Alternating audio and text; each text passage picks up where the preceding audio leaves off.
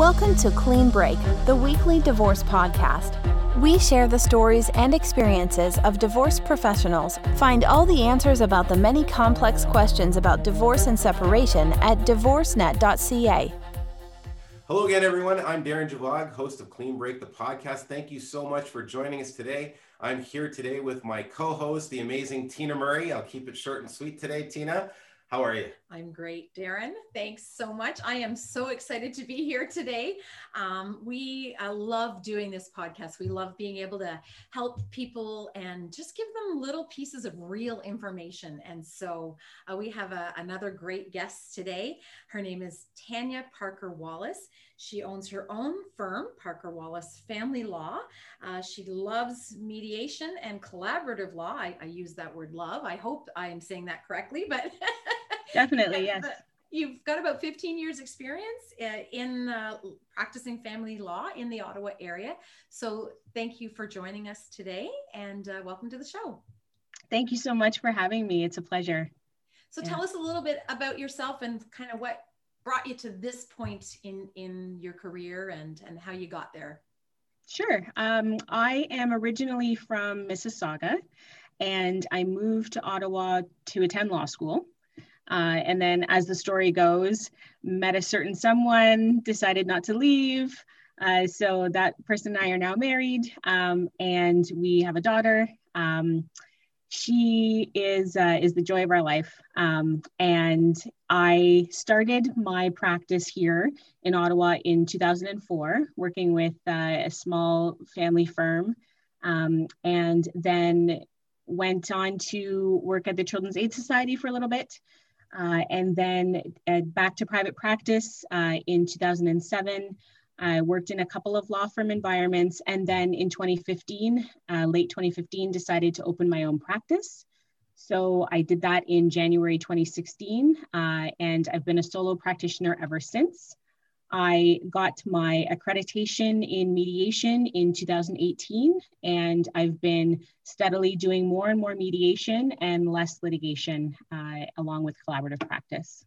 So wow. that's how I got here. That's yeah. quite the background. You, yeah. you made a statement about more and more litig- uh, more less and less litigation, and mm-hmm. uh, is that a common theme these days with many people in the law, uh, in the law practice, like practicing law? Is are more and more people moving away from adversarial or litigation part of law, they, and going towards you know some type of uh, mediation or agreement style of of law? I think there are many people who self select towards that kind of a process for sure. Um, most family law files are going to settle uh, before they ever get to a trial decision anyway. Um, and so at any point in the process, you can step out of the court process and try to mediate or to negotiate a resolution. And I think more and more, a lot of people are realizing that they can save so much time and emotional cost if they decide to mediate instead of going the court route. Uh, so, and I think in terms of practitioners, um, a lot of lawyers get a bit tired, I think, and a bit jaded with the whole court process and the adversarial nature of things and just fighting for the sake of fighting and they see that mediation is a better way. So that's certainly what happened with me. Um, after about 11 years of litigating i was i just said you know enough is enough and i think that there's definitely a better way to do this for families. So that's what made me decide to veer off in that direction. That's wonderful. Yeah. I, I think that kind of is part of the reason why divorcenet and and clean break actually started was to get people information help them empower themselves to find the right advice and the right information for themselves and get through the process as quickly as possible. Mm-hmm. Yeah. So, can you explain? Um, there's mediation, collaborative law, obviously adversarial. We know um, you really like the mediation part mm-hmm. of, of divorce. Can you talk to us a little bit about that? Yeah, absolutely. Um, I, I see all of these resolution methods as being on a spectrum. And so you have litigation on one side of the spectrum, so very adversarial, uh, very sort of winner take all. Um, and then on the other end of the spectrum is the more sort of mediation, where you're helping people sort of one on one. The reason why I enjoy mediation is because um, usually there's no lawyers involved. I myself, I am a lawyer, but I don't, I'm not providing legal advice in my role. I'm there working with the clients, um, just the three of us. And so, what I love about it is that it's the really the only chance where the clients are able to actually talk to one another and find out things perhaps about each other that they didn't know, gain some insights into the other person and why they're reacting the way they are. And if if magic is happening, then you get that insight that comes out of that conversation and then you're able to move forward. And sometimes that helps parties find common ground which you never ever really get in litigation because you have a judge that's making a decision based on the law, based on the facts, um, but not really knowing how that's going to impact the family. So with mediation, you really do get that chance. Right. So that's why I enjoy it. And do you find that it's successful? I would say that about maybe 75% of the time it's successful, which I think is a great rate. Um, it, certainly, in my experience, about 75 to 80% of the time, we get to a mediated agreement, and the parties they get their independent legal advice. They might tweak a couple things here and there, but generally speaking, we end up with a signed agreement at the end of the day. So that's really what it's all about, right? Getting people to that place where they can have a clean break. Right. Yeah. Yeah. yeah. I love that. a little plug there. Yeah, thanks. so do you ever find yourself in a position where the mediation is clearly not working and then you switch to collaborative? I haven't had that circumstance because um, when you're in the mediation process, it's just really you and the clients. Um, there can be lawyer assisted mediation. Um, I don't do that very often. Um, but in my role, I'm there to facilitate the conversation between the two parties. So if it's not working, um, what has happened in the past is I'll put a pause on things and I'll say, you know, I think this is a really good opportunity for the both of you to break off and go get some independent legal advice on this specific issue. And then once you've had that, we'll come back to the table and try again. Okay. And so sometimes that helps to to move things along. Right, mm. right. When you have uh, clients, when you're intaking clients, do you have to go through some type of discovery process for um, determining whether it's it's adversarial, uncontested, you know, collaborative or mediation? How do you work that process out? Um, normally I, I, have a sort of a 15 minute intro call with a client uh, who says and, and you have to understand a lot of clients they call sort of already knowing what they want to do. So they will um, they'll, they'll call and they'll say hey i'm interested in mediation or um, i'm really interested in collaborative. But if they don't do that then i do a little bit of screening at the beginning to find out sort of does this sound like a really really high conflict matter um, are there any issues that would make it um, sort of untenable for mediation? Like, for example, has there been domestic violence in the past, etc. Um, and so once I've I've asked some of those screening questions, then I kind of know how to go with the discussion. And so I'll I'll talk about the benefits of mediation or collaborative. And obviously, if I know that it's um, something that's either an urgent matter or something that I know needs to be litigated, then I'm able to just direct the client to other lawyers who can take care of that. Interesting. Okay. So I think part of the uh, the other the other thing with mediation is when you look at the spectrum, there's the the um, how confrontational it is from a spectrum but then there's also a cost part too right because mm-hmm. mediation is typically and i don't know maybe you can answer this is typically lower cost than than adversarial absolutely yeah it, it can be tens of thousands dollars less uh, than the normal uh, court route for sure um, I don't want to give a ballpark figure because it really depends yeah. on the issues, Absolutely. but uh, but you can save thousands of dollars by going that route. Absolutely. Right. Right. Now, I think there's one more route you can go that's lower than mediation, which is we've talked about it, which is it's just uncontested divorce, right? Yes. Yeah. that's where somebody just they just basically rubber stamp something and and and you're done. You're you're divorced, right? So I guess mediation would be like one step above that, where you know parties are agreeing on on a good bulk of of what they're what they each want and then there's a small part there's a little bit of contention there where they just want to make sure that you know they're getting the right advice on how to separate something right? Mm-hmm. yeah i mean i think that there's um, in terms of the clients who come to mediation and what their issues are that need to be resolved there can be no agreement on any issues. Um, and so you you have to sort of start from scratch and work out a parenting plan um, work out decision making work out a property settlement talk about cash flow um, or there can be situations where they say hey we've agreed on all of this stuff here's all of the financial papers we just need you to draft up an agreement but we want to just do it together um, so it, it can really range um, in terms of an uncontested divorce, that's more when you already have a separation agreement in place uh, and you've resolved all that other stuff. And really, all you need at that point is a judge to stamp your divorce for you. Um, right. So that's the difference between those two. Right. Yeah. Um, how how do you?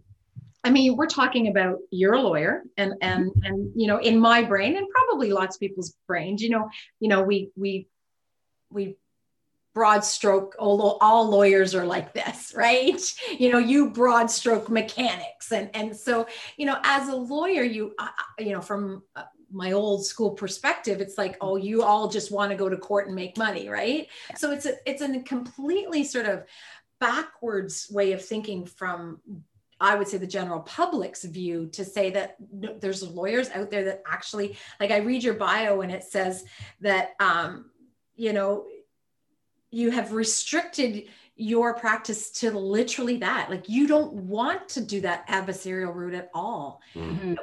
and and that's just sort of a, a, contradiction. a contradiction. Yeah great. To, mm-hmm. to what a lot of lawyers the perception that a lot of lawyers mm-hmm. would want mm-hmm. why do you why, why do you think that is like I, I guess i'm sort of I, I don't know the question i'm trying to ask i don't know if you you get the question i'm trying to ask but you, you sound it, you sound like you're you're doing you're doing the opposite of what the typical mindset is for lawyers. Yeah. Yeah. yeah I, I think that's fair for sure. Um, I know that when I when I first started practicing law, I knew that at the end of the day I wanted to be a mediator but I felt that I wouldn't be taken seriously unless I had a litigation background. Because how would I be able to give advice, or not advice, but how would I be able to give information about what a judge is likely to do if I hadn't litigated myself? Mm. So for me, litigation has been sort of a means to an end in terms of this is sort of where I wanted to end up working one on one with clients and sort of helping them outside of this process. Mm-hmm. So I agree. Most people's perceptions of lawyers are they're type A, super aggressive, they live for the fight, that sort of thing. They love going to court. And that was just really never me. And I think that there are a lot of lawyers who feel the same way. And um, it's great that there's been some recent changes to the legislation to recognize that there's a different way to handle these disputes. And certainly it's a big benefit to the court system to divert a lot of those files outside of the courts. Mm-hmm. Um, so hopefully that answers your question. I, I guess. No, it yeah. does. It does. Yeah. I, I, have a question for you, Tanya. Um, yeah. A lot of people, when they start down the road of getting divorced, quite mm-hmm. often once they once both parties agree this is done. I'm i they finally accept the fact that it's over. Mm-hmm. they want it done like that. So tell us a little bit about that. Like i mean there are restrictions on how long it takes to be legally divorced correct? Yes it does. Okay, there so you yes. Yeah, you have to be separated for a period of 12 months before a court can grant you a divorce. So, what I often tell people is you can apply for a divorce the next day after you separate, but you're going to have to wait that full 12 months hmm. before you can um, before you can be divorced and there's a couple of exceptions to that but they're pretty rare hmm. um, the other grounds for a divorce are if you are able to prove that the other spouse um, committed adultery or if um, there was some cruelty during the marriage but very oftentimes by the time you gather all that evidence and present it it's going to wind its way through the court and take 12 months anyway right. so what many lawyers just do is just say wait your 12 months it's a lot right. cheaper right. um so yes i think i lost my train of thought no no no yeah. you, you answered the question yeah. so, uh, so, so now now looking so that's kind of like the the legal framework for how long it takes right like yeah. like the, this is the box you have to fit in to wait until it's all finalized. That's However, right. but getting to that point, how long would a, a typical mediation take? Like from start to finish, what would you say? I think it takes about six to eight weeks.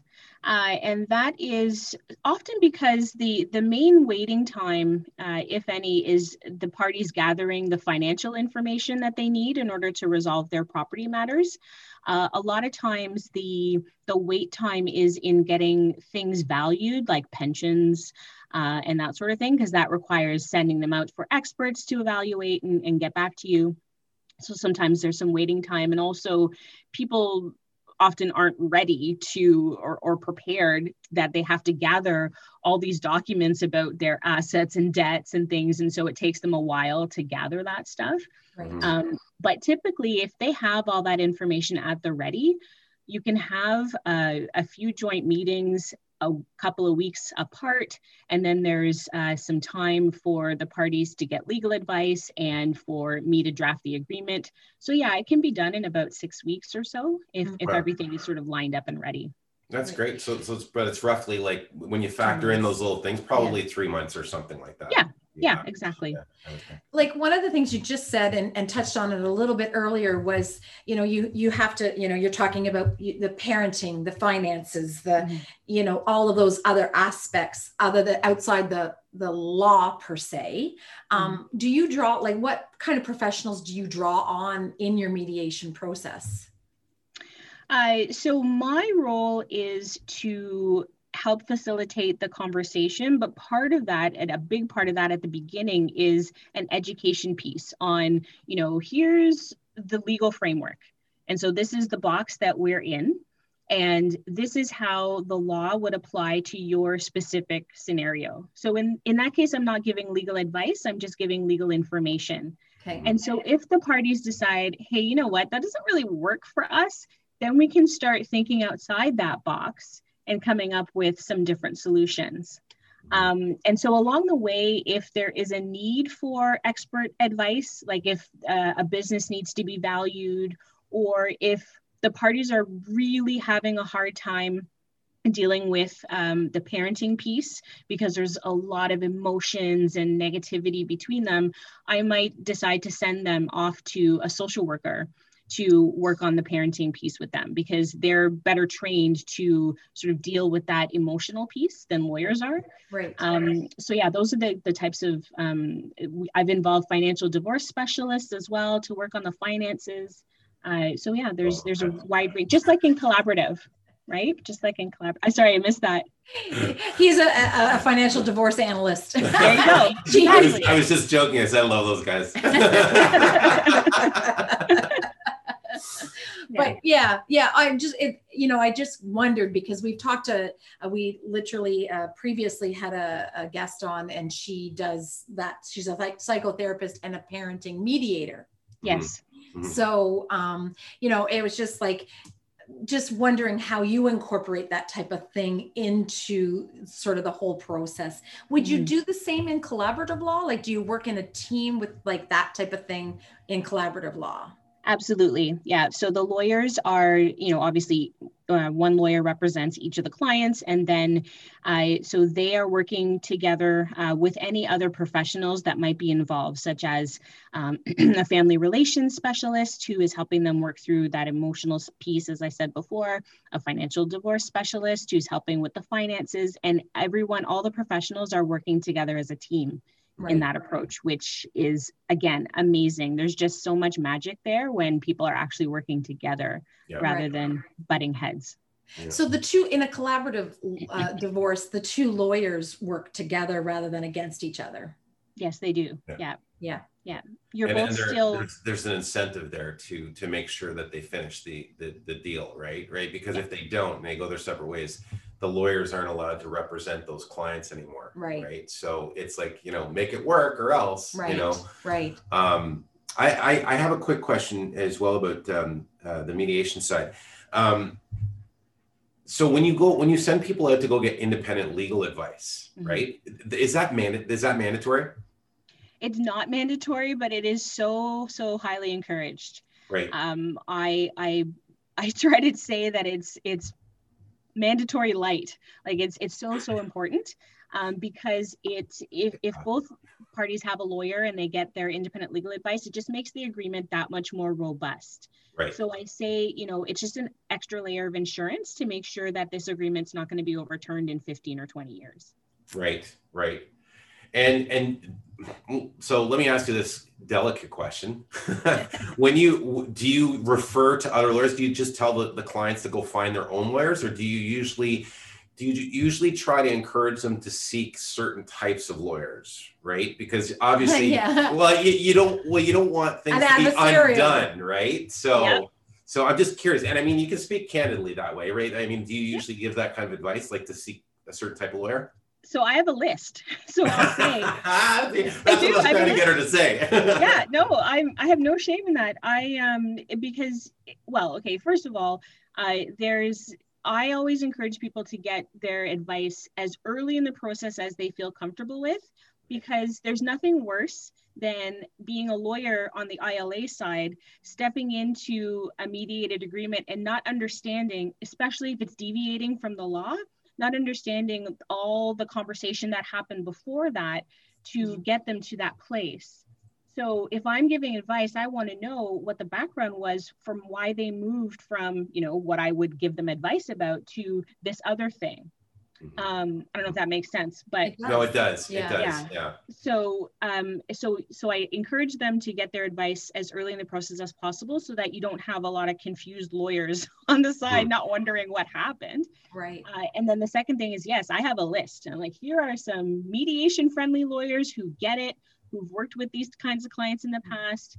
Um, and most people are happy to get that list because they don't want to start from scratch. Right. Right. Right. You know, that's that's a great uh, that's a great philosophy, I believe, yeah. because quite often I'll I'll I'll be referred to clients that are at the end of the process. They're they're literally signing the separation agreement, yeah. Yeah. and they say, "Can you look at this for me? Like, I'll pay you an hourly rate to have a look at the financial side of it, and tell me if it's a good deal for myself." And I'm like, and if I and, and the problem with that, and I always tell them this, I always say the problem with this way of doing it is that if I find when I find things that are issues, you now have to go back yeah. and and yeah. possibly undo yeah. a big piece of this contract. Mm-hmm. Exactly. So I'm like, you know, I can and I'll look at it. I'm happy to, but at the same time, you have to realize I'm not here to start creating problems for a right. process outside at the, at the, finish line. Yeah, yeah, I agree. Right. Yeah. So yeah. it's it's hard. I would say you you really got to see people at the beginning, and it's hard to figure yeah. out who to talk to. Yeah.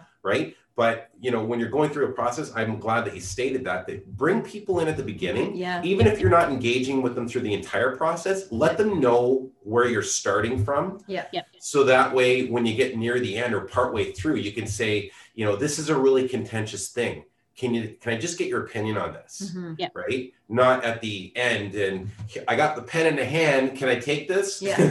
You know, yeah. Because it's hard. So anyways. A hundred percent. Yeah. You know and, and this sort of this brings me to a question. I literally just uh, had a client they're doing she's doing a spousal buyout on her mortgage. Mm-hmm. um, and um, they she was having her lawyer draw up the separation agreement. And it, it is definitely a very it's non-mediated it's not it's very uncontested basically. Mm-hmm. um, he he has been advised to get ILA but I don't believe he's getting it. And he's gonna and, and so I part of what I needed to see in the separation agreement was the the um, the debts, the debt payout. Mm-hmm. And so I asked her for a copy of the draft, and I, I read it and got back to her, whatever. But I noticed that there was a thing at the bottom saying he's been advised, but mm-hmm. if he chooses not to. So if he chooses not to, mm-hmm. she's obviously had independent legal. She's obviously had legal advice. That's who drew up the separation agreement. Mm-hmm. There's things that, according to that lawyer, um, that she's actually entitled to that she's not, she doesn't care she's about. Waiting. She just yeah. wants it gone. Yeah. Um, she, is there any recourse later by either party if he doesn't get ILA? So going back to what you said about he's signing something that says he was advised to get legal advice and chose not to yeah. so that's a that's a waiver of independent legal advice yeah and so there, there's usually a certificate at the back that he would have to sign to say um, you know i I am walking into this with eyes wide open. I understand everything in the agreement. I still agree to sign it, even though I haven't had a lawyer look over it with me. Um, and so it makes it a bit more challenging for him to then come back and say, I didn't understand what I was signing. I didn't know what I was reading. I didn't understand the implications. Right. Um, Mhm. if there are any, you know, tough issues about, um, you know, misrepresentation on the finances or that sort of thing, then that still might leave the agreement vulnerable, even though he's waived independent legal advice. It really just depends on the circumstances. Yeah. Yeah, that's a tough I one just- though. Yeah. Because typically if people aren't coerced, they aren't intoxicated, Right. right, then then it's real I always say to people, be careful what you're signing because and I'm not a lawyer, but Mhm. if it's dated, witnessed, and signed, Yep. contract. Yeah. you know, exactly. br- breaking that is very, very hard. Yeah. So, I mean, if aware. anything, she's the one who she's taking less in child support. She's, you know, she's paying him out, whereas he actually should be paying her some money, blah, blah, blah, blah, blah. Her Yeah. philosophy is I want him to have a good start as well. But I just I thought I'd ask that question just because I felt it was we talked about ILA and and it was something I thought, you know, let's ask that question. So Mhm. Yeah. This was really insightful. Yeah. It was a great uh, chat. Uh, I think we're going to wrap it up if Yeah. that's okay. Yeah. Well, uh, and and Tanya, why don't we uh, why don't you t- uh, share with everyone how to how to get a hold of you? What are your uh, contact information? Oh, thanks. Um, my I have uh, a website. It's uh, www.p as in Parker, W as in Wallace, familylaw.ca. Uh, or you can reach me by phone uh, at 613 225 6411. That's great, Tanya. We're also going to put uh, some connection information for uh, for you on the DivorceNet website, and uh, maybe we can entice you into writing a, a blog post for us at some point, some content for the website as well. That would be great. Yeah. I, I really like the way you the, I really like Yeah. the way you work. Yeah. It's good. Thank you so much. I'd love that. Yeah, this was great. Thank you guys so much for having me. I'm, I'm really honored to, to be a part of it. So thank Thank- you. thank Great. you for making the time and we'll be we'll be in touch for sure. Okay. Okay, sounds great. You've been listening to Clean Break, our weekly podcast on divorce. You can find this and other great advice from divorce professionals at divorcenet.ca, where we upload audio, video, and blog content every week. Divorcenet.ca, clear and simple divorce advice from trusted local professionals.